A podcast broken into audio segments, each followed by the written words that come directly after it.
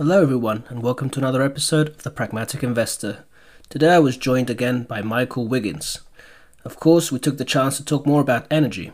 We talked about natural gas, nuclear energy, and Michael told us all about the three Ds, which are deglobalization, decarbonization, and digitalization. Now, we've had some very interesting moves in the energy sector as of late. Natural gas has, has been rallying, and of course, we've also seen some interesting moves in uranium and overall, I think this is really a very important time for energy investors, and I think this could set us up for a big rally in the coming year and even decade. It's always a great pleasure to talk to Michael. He's incredibly knowledgeable when it comes to the energy sector. So if you haven't already, go ahead and check out his stuff on Seeking Alpha. And also, if you haven't already, please go ahead, like, share, and subscribe to the podcast on whatever platform you're using. It would be greatly appreciated. As always, I hope you enjoy this conversation as much as I did.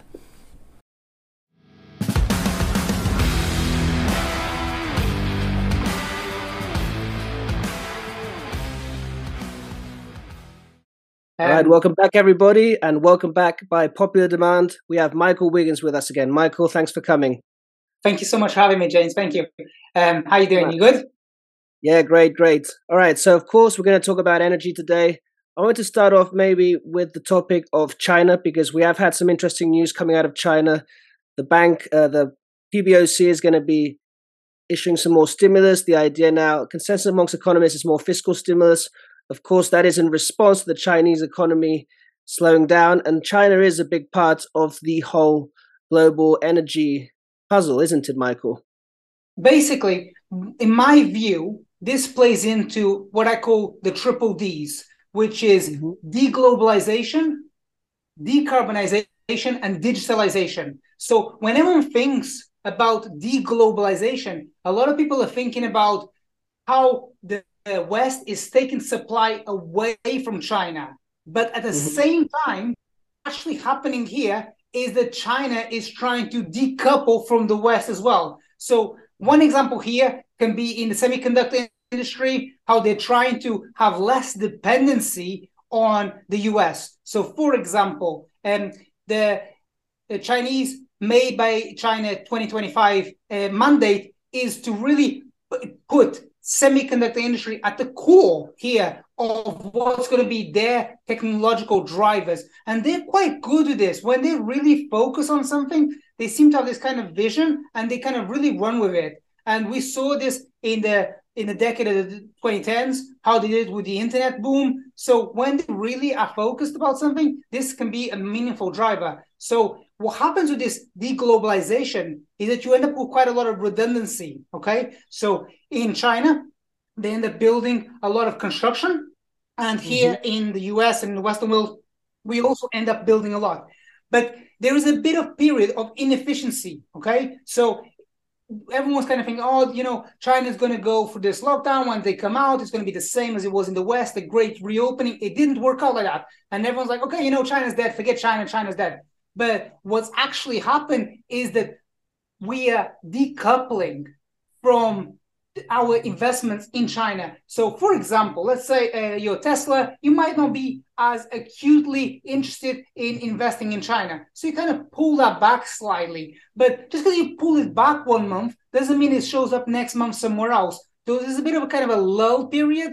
And it's in this lull period that everyone's kind of trying to catch the trend. And whilst I do believe that it's very important to think about a secular trend, it can be a bit choppy. So the best way that I can think about it is everyone what happened during the pandemic in a lot of companies, there was an acceleration and everyone kind of got caught off guard and everyone's like, okay, everything is going to go digital. I'm obviously rewinding the clock here, like to about uh, 2020 when everything went uh, up in the air and everyone saw an acceleration and then once we came to compare to, to, the comparables two years later, it's a period of digestion. Nothing fundamentally has really uh, changed. It's still the same secular trend. Is this is a period of digestion. Now, why um, with China, it's the same thing here. So they are still going to be very much investing in energy. They're very much investing in making sure that they have the energy security. Nowadays, right at this moment, we're kind of middle of summer 2023, people not really thinking about energy security. That's a, such a 2022 uh, frame of mind. But that's because there's been this kind of lull in energy prices. So everyone's like, oh, you know, energy, forget that. But energy is crucial for everything and predominantly mm-hmm. to make our AI transition. That's going to be the limiting factor here. I believe that it's not going to be that difficult to ramp up the amount of um, energy that you need, but you need to have access to very cheap energy around the world so you can run forward with this AI transition. So rather than having, let's say, case in point, um, something like AWS, which is massive, right? Uh, all that data going to one provider, you're going to have lots of small specialized offerings. Now, with AWS, what happened was that they had about five or six years advancement on everyone else. So when Microsoft came in, you know, there's a, there's a famous Buffett quote that, oh, you don't go and give Jeff Bezos a seven years advantage because it'll just dominate that market. So mm-hmm. with AI, everyone's like, oh, you know, AI has been around for a long time, but this version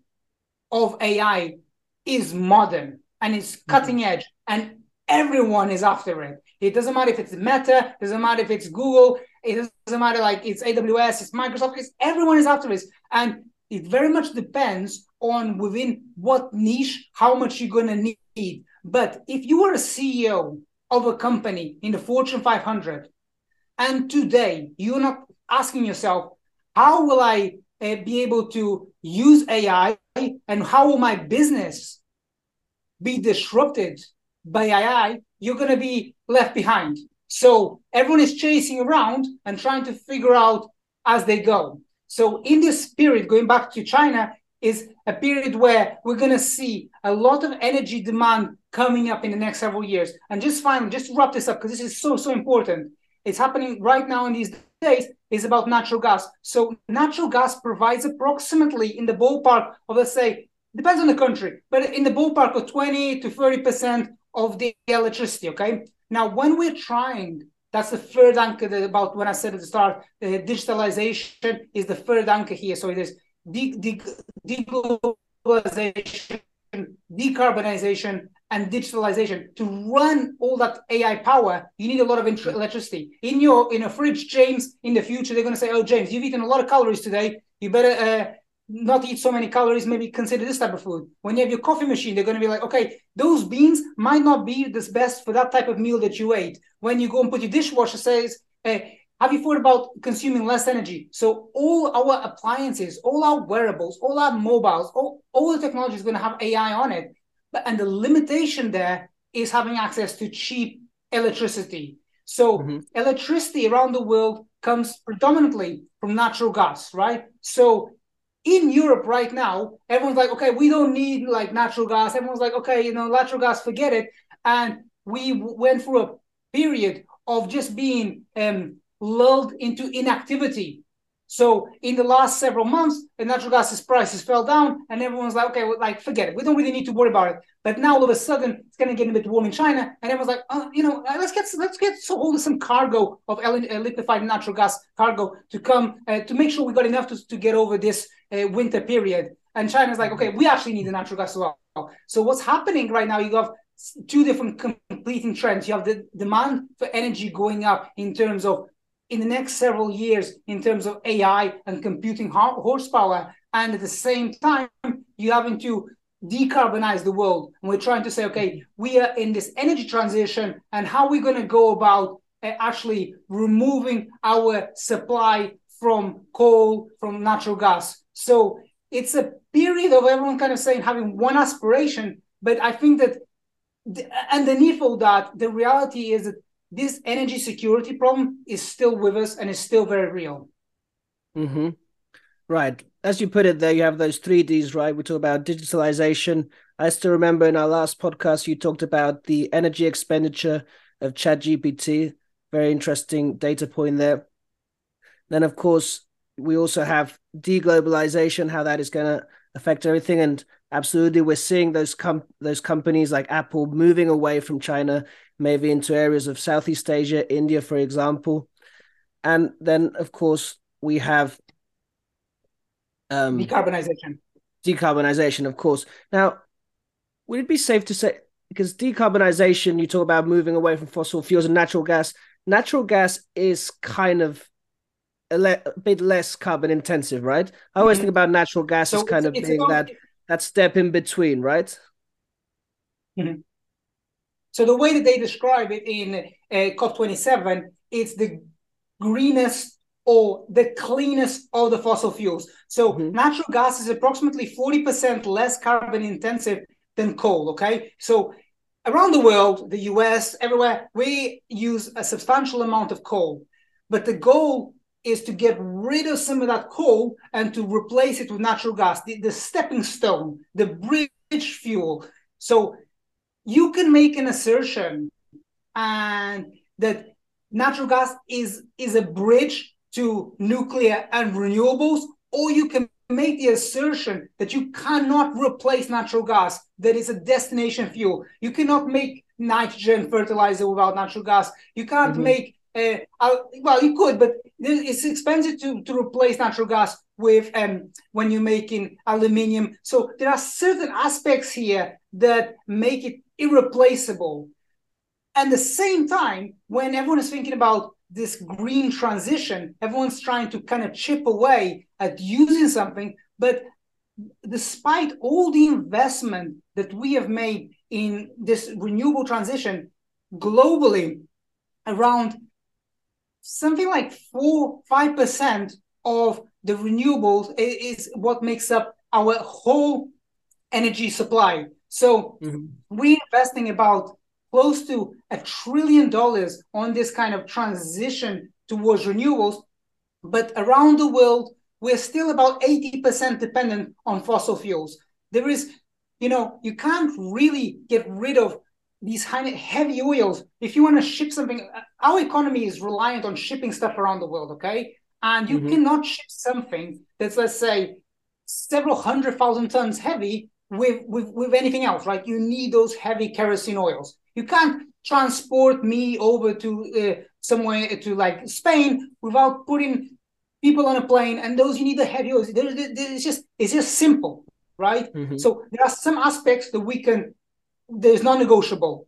We will have to use fossil fuels, but there's other things. For example, electricity. The aspiration is to get more of that energy supply coming from, let's say, solar panels, coming from wind turbines. But the problem here is two things. Number one, those energy sources are intermittent. Nothing wrong with that as long as you think about that, right? So you need right. energy in the evening, you need energy in the morning, right? So mm-hmm. that's mostly in the evening. So when you come home, you like in normal temperature, not in the middle summer, you come home, you put your heating on, right? So you put a heat pump on in the future. Let's say you have a heat pump, you that's electricity. So you need that that charging at night. You also need to charge your EV vehicle. Okay. So these are two things that are very, very much energy intensive. You're going to charge them in the evening. Okay. Now, there's nothing wrong with intermittent sources of energy as long as you factor that in. That's why you need batteries. That's why you, you just need to figure out okay, this is the electrical grid.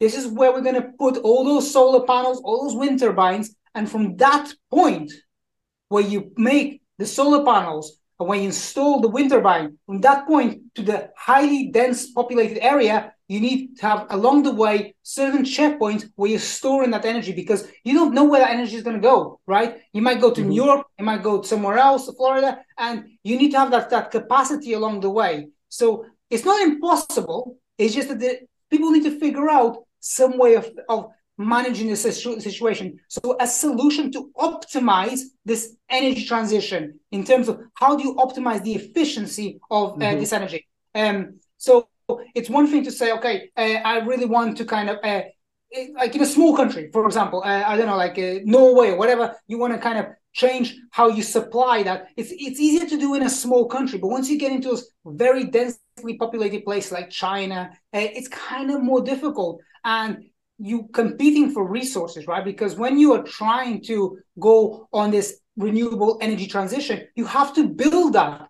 So to build like a wind turbine or to build a solar panel, you need steel. You need a lot of steel, and that's really energy intensive. So you need, for example, in the case of steel, you need a metallurgical coal. So it's a different type of coal. It's not the same coal as you use to uh, for. It's not thermal coal that you use for electricity, but you still you need that you need that high energy intensity input to make some of these uh, components. So it's it's all well and good for us to say, okay, um, we want to kind of go on the on a on a pathway towards uh, become uh, net zero. Uh, another way to do it is to supplement some of that um, energy transition with, let's say, nuclear power. So in the past several days, really, uh, the price of uh, uranium has uh, come up significantly. Now, no one knows how, how like what's going to happen here, and mm-hmm. Uh, prices never go to the sky, and you know it's always up and down. So just because it's up now doesn't mean anything. It can be back down, and things don't go in a straight line.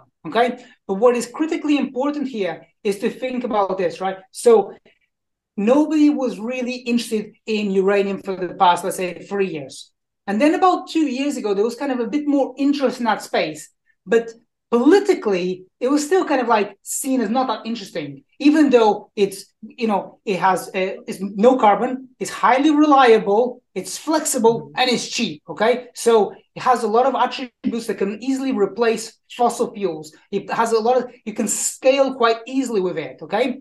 But in the last several weeks, we've seen um, the US Senate attempt to pass a bill to expedite the use of small modular reactors. Mm-hmm. Now, what happens here is that it's kind of like a, a stepping stone. So um, rather than having these large nuclear plants, you end up with these small modular reactors. They do use less uh, mm-hmm. uh, uranium, but because there's more of them, you end up using significantly more than you, you would if you didn't have them. Mm-hmm. So it's like a stepping stone. So it's you know how they say about um, energy that it's all of the above. It's not going to be good enough for um, let's say France to dislodge their use away from let's say nuclear, but uh, for certain countries or even certain areas within a country, it might make more sense to have let's say wind turbines, or it might make more sense to have a uranium source of energy. So mm-hmm. you need several different ways, and it's not like one bullet to solve all crises. You know, it's you need a, a few different approaches how you tackle this problem. Absolutely, I think that fits in very well with what you said before about deglobalization. Because I'm looking at some headlines here. It says China has about somewhere between 22, 24 uh, nuclear reactors or units, they're calling them, under construction.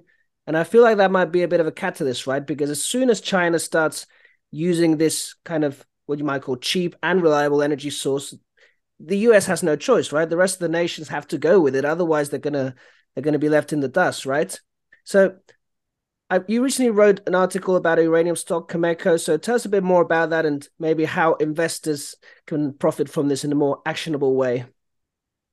Yeah, for sure. That's a really good question. Sometimes I kind of say a lot and it's difficult for me to actually, unless someone stops me and says, like, how can I express that? So a lot of investors uh, will naturally go towards the Sprott ETF. Okay. And um, you can, people can just Google that. So the Sprott ETF is um, a way to get exposure to mm-hmm. uranium prices. The disadvantage is that it hasn't, it just tracks to a large extent the uranium price. Okay, I, they, what they do is that once um, the price of the Sprott goes above the net asset value, they, they they take that capital and they buy up the uranium, they store it. Okay, so mm-hmm. it's a mm-hmm. long only vehicle. It means that um, the it just tracks the price of uranium on the way up, and it, when the price of uranium kind of slows down, it just stagnates like that. Okay, so there's not a lot of um, downside. This is the great appeal of it. Okay, you just kind of sit around for the journey.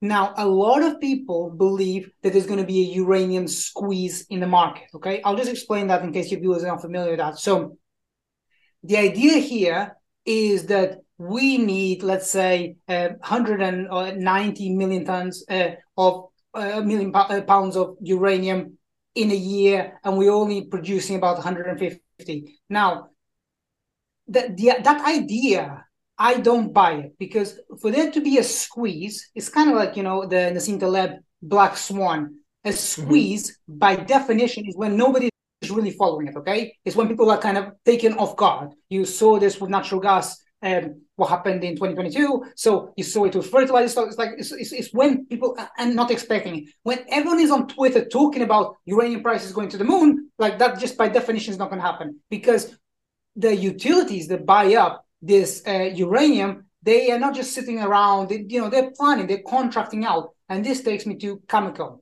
So Cameco uh, is one of the largest uranium producers in the world. It's based in so the other one, the biggest one, is Kazakprom, um, and I'll come to that one in a minute. So with Cameco, it's a bit more leveraged, as in there's a bit more mm-hmm. upside and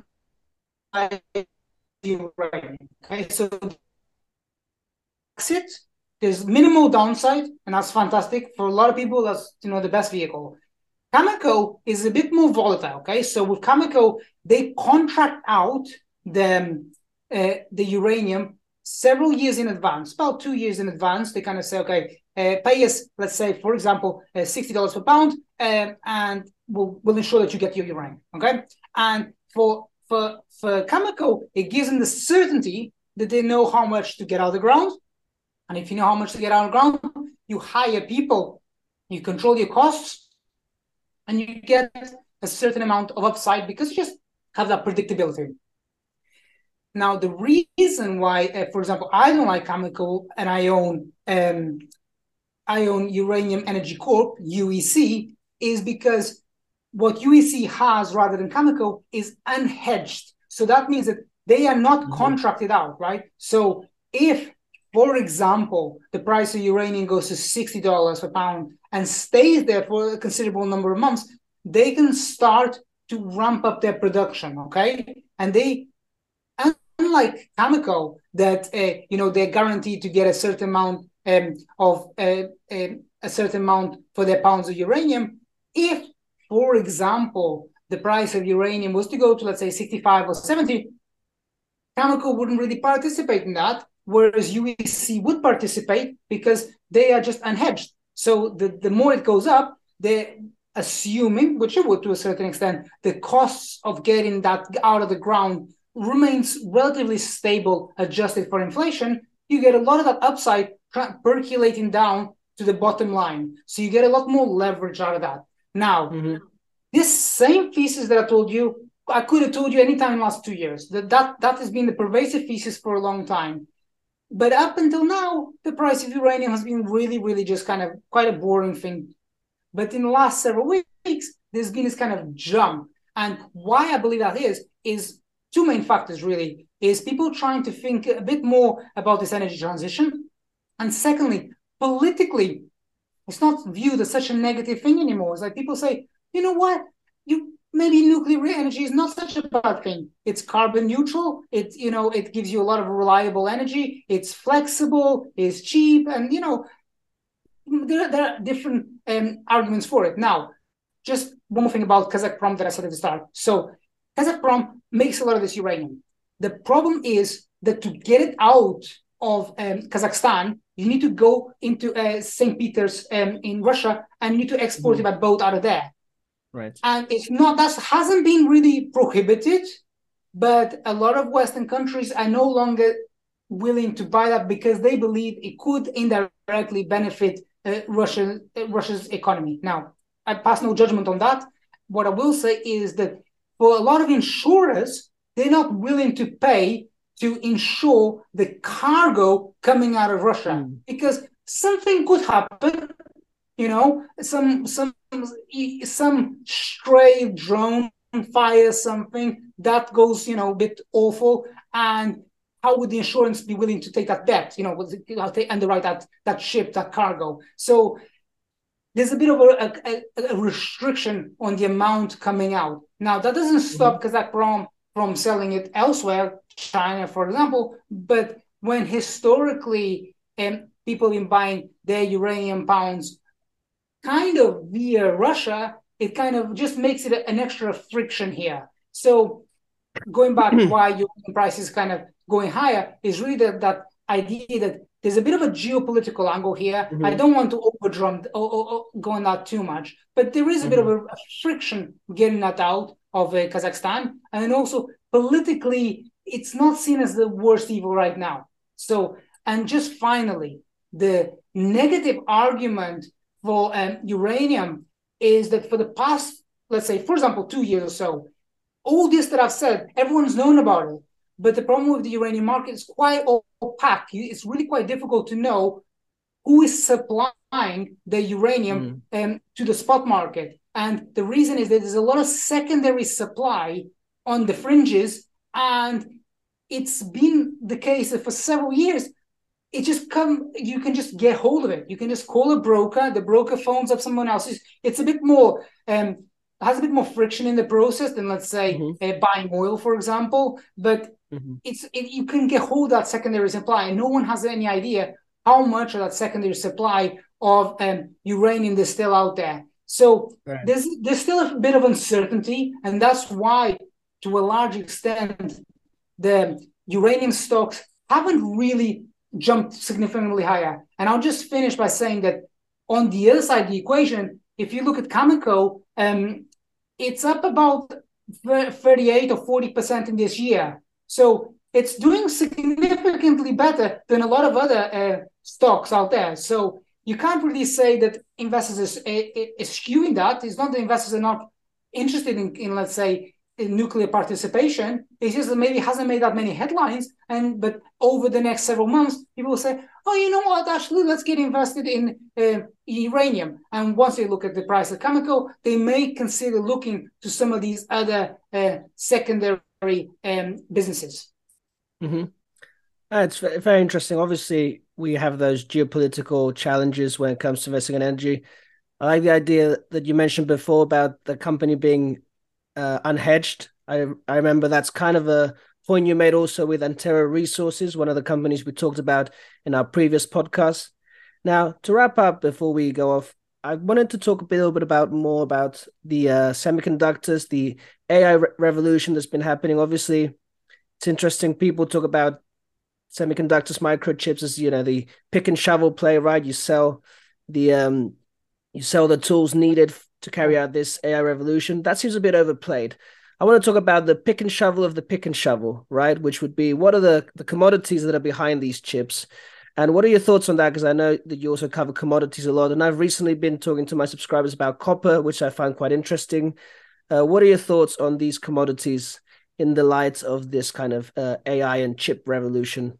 So there's a few different things. So the chips are made from silicon, and silicon is not that expensive to get hold of. So mm-hmm. uh, the, the the idea of investing in let's say for example something like nvidia is that's most likely the number one winner okay in this space okay but then the counter argument is yes i recognize that and everyone else recognizes that but is there a way to participate indirectly on mm-hmm. this thesis so i believe that i say that um, AI is going to be massive. But is there a way? That's the way I think about how to indirectly participate in this inflection. So the way I describe myself is as an inflection investor. How can I position myself into commodities and businesses that in the next two years they're going to do reasonably better than expectations are right now? So, for example, I uh, invest in this business called Teck Resources, um, and that's a, a that's a bit of a, a, business that I kind of enjoy investing in because it has what I call two catalysts. Okay, so Teck Resources is for the most part a, a copper business, but it also has a coal business associated with it. Okay, and because it has the coal and the copper, it's kind of like not that attractive to institutions because not a lot of uh, institutions want to invest in a business that is, you know, is not ESG friendly because it has mm-hmm. the the copper business. Um, so what they're trying to consider is some way of spinning off that coal business. Now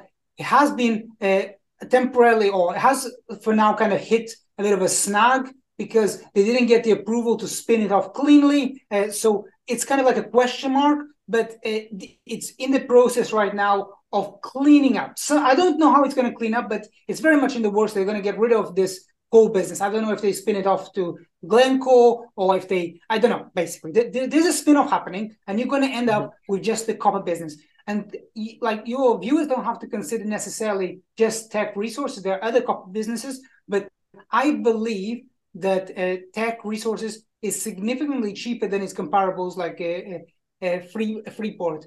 Um, and so when you look at it, there's two catalysts here. Okay, so to build AI, you need mm-hmm. a lot of electrification, and we kind of touched on this at the start. So it's the rewiring of the grid. So that's what I talked about, kind of digitalization, everything that needs to be kind of electricity, digital. So, so to get that, you need to make sure that the electrical grid can sustain the mm. charge mm. that comes from running um, AI training and AI inference. So these are very energy intensive. The, the, for people who haven't seen the video before, the way I talked about it is the ChatGPT consumes about to, to, to train the model once consumes about the same as 200,000 houses in the US using a year. Okay, so it's, it's, it's, it's really energy intensive.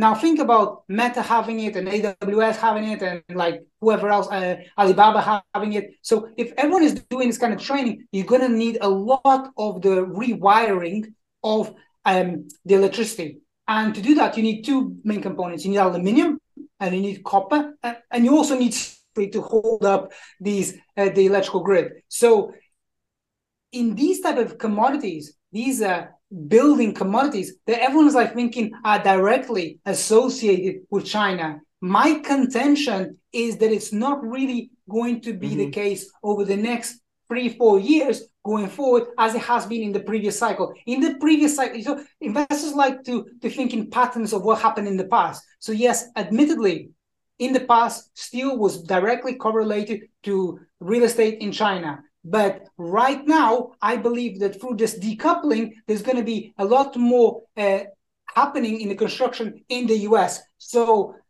if you see there are two bills in the US, there's the IRA, a, Infrastructure Reduction Act, and I think it's the mm-hmm. one's called IIJA. I can't remember what it stands for, but it's a construction bill. So there are two large bills that are going to stimulate the construction of um, this whole re-electrification. So when you mm-hmm. look at, let's say, copper and steel, which are going to be like two main um, beneficiaries of this, nobody's really thinking about it. You, you look at, let's say, uh, copper uh, uh copper equities, and you look at uh, steel equities those equities are like just dead. No one's and you compare that with let's say uh, all these AI plays, um, they're just going to the moon. And it's not to say that they will not continue to go to the moon for a period, prolonged period of time, but the expectations are there already for them to go to the moon. So they have to mm-hmm. live up and surpass that expectation. Whereas with these, let's say, steel, I own United States Steel, and um, the expectation is not really there, right? And again, let's say, for example, I uh, own United States Steel, so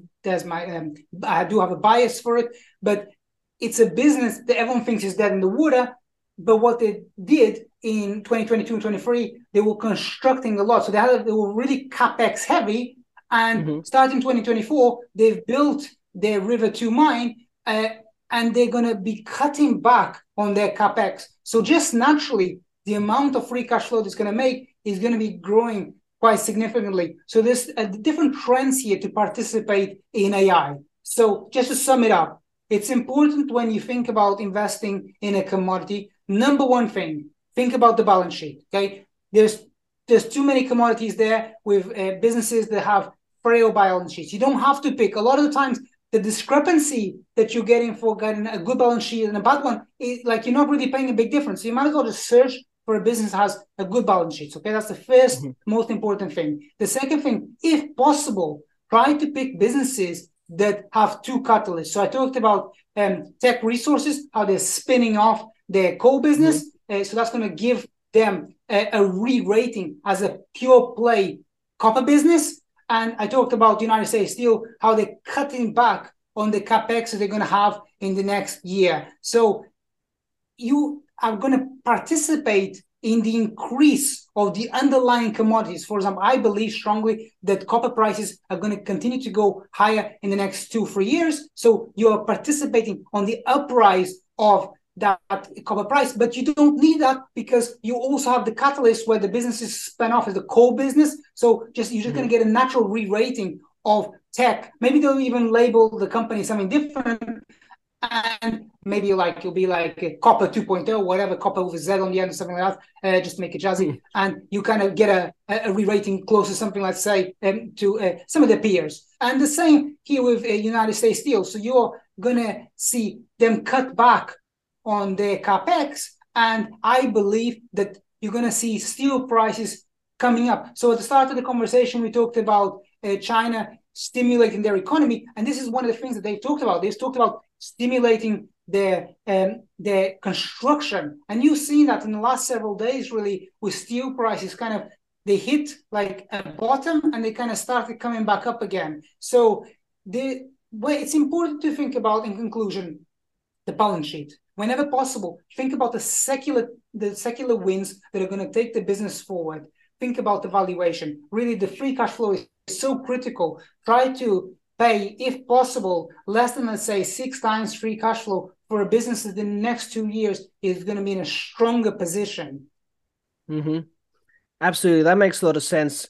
Like I was saying before, I've recently talked to my subscribers about copper, kind of based on that idea of China, which I don't kind of contradicts a little bit what you said because you said that that link is maybe broken. I pointed out that there has traditionally been a very strong link between copper it's kind of a proxy for the Chinese economy. So I was saying this is a kind of safe way of, you know, investing in China without investing in China. And plus you get the upside of, like you say, owning something that is, you know, has much larger tailwinds behind it.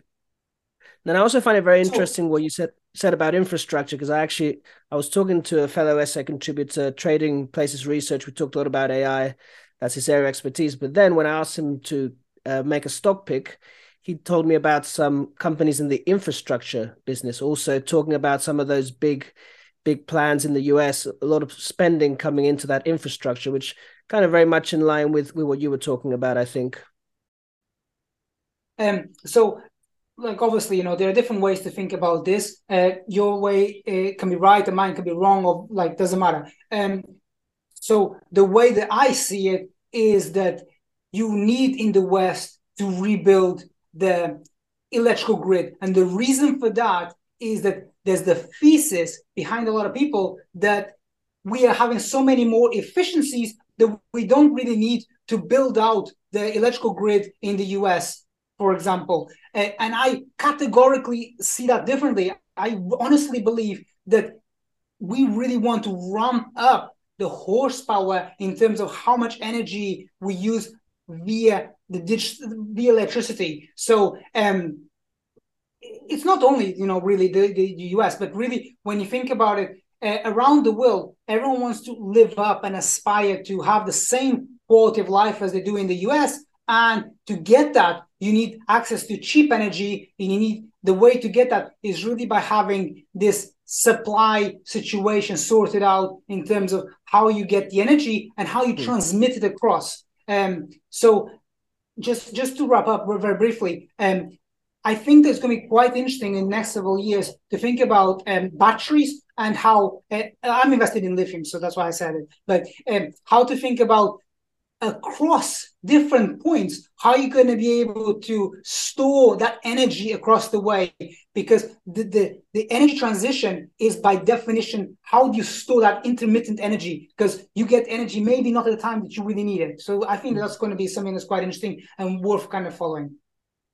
It's interesting. I wanted to ask you about lithium batteries before we finished off.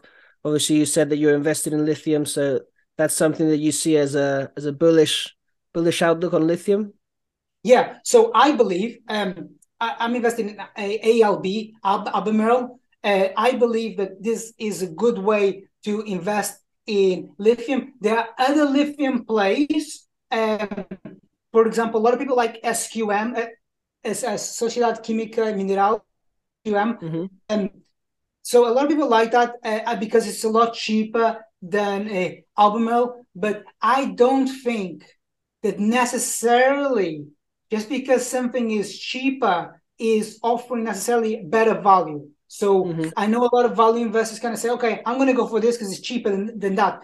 But I think that although that sometimes does play out, and I think that sometimes is helpful, I don't think it's always helpful. Uh, it's mm. you know in investing, it's a lot of that kind of idea that um, a half truth is worse than a lie. So you kind of go with something that kind of has a bit of grain of truth to it, but you you have to take it with a pinch of salt and have to think it through sometimes a bit more. So I believe that ALB is a better investment because um, it's a large company, uh, better quality of management, and I think that they also have a much more um, clear vision in terms of their capital allocation. And you can see that in the way that they talk about their projections over the next several years. So the stock, uh, it's kind of complicated, right? So the stock is priced at approximately, let's say, I don't know, like uh, eight or nine times earnings, but it doesn't, it seems cheap.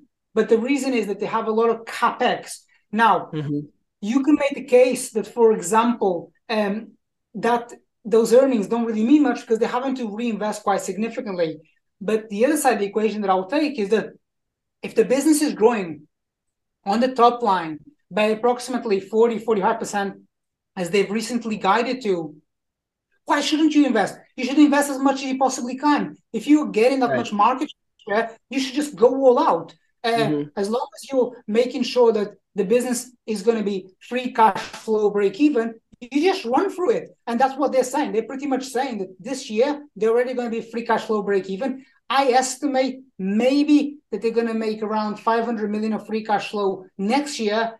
Perhaps, I don't know, you know, I don't want to look too much into the future, but that could double to a billion the following year, perhaps even more. But it's it's important to think about the whole energy transition is contingent on being able to store that energy somewhere.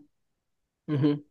Absolutely, that's a that's a very good point. If we can't store the energy, right, what are you going to do with all that energy, especially coming from the renewables? And like you say about the companies, as investors, it's it's important to look at those nuances, right? I mean, in accounting, you can maximize for cash flow, you can maximize for other things, you know. So again, depending on the yeah. on the objective of the company, you know, cash flow might not be so important given given that. Just before we go, I also want to throw one last question at you, Michael, if that's all right.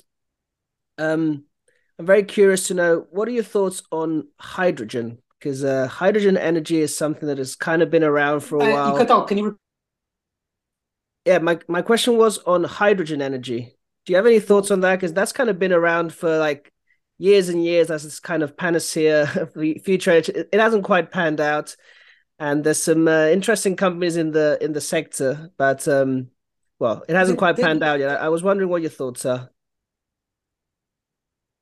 So I don't know much about it. All I know is right. that uh, Vaclav Smil is someone that I really follow, and he doesn't seem to believe that it's uh, mm-hmm. going to be um, scalable enough to scale it at a mm-hmm. commercial level. So mm-hmm. if someone uh, like Vaclav Smil, maybe uh, some of your listeners know who he is, is if, if if someone like that speaks about energy and doesn't believe in the prospects of hydrogen as a scalable commercial enterprise, you know, I, will defer to someone that is a bit kind of better than me to understand this kind of stuff, and I'll say, okay, I don't need to chase that. There's plenty of other things to chase around.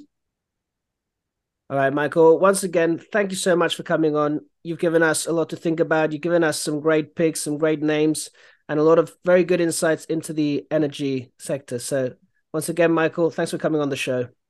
Uh, I want to say thank you very much for, for, for having me, and I really appreciate it. And I cannot wait to come back next time. Thank you so much. All right, Michael. Looking forward to it. Thank you. Bye bye, everyone. Bye. Once again, everyone, thanks for listening to The Pragmatic Investor. If you aren't already, please go ahead and follow me on YouTube, Spotify, or wherever it is that you're listening to the podcast. And remember that if you'd like more content on investing, I do a lot more on Seeking Alpha.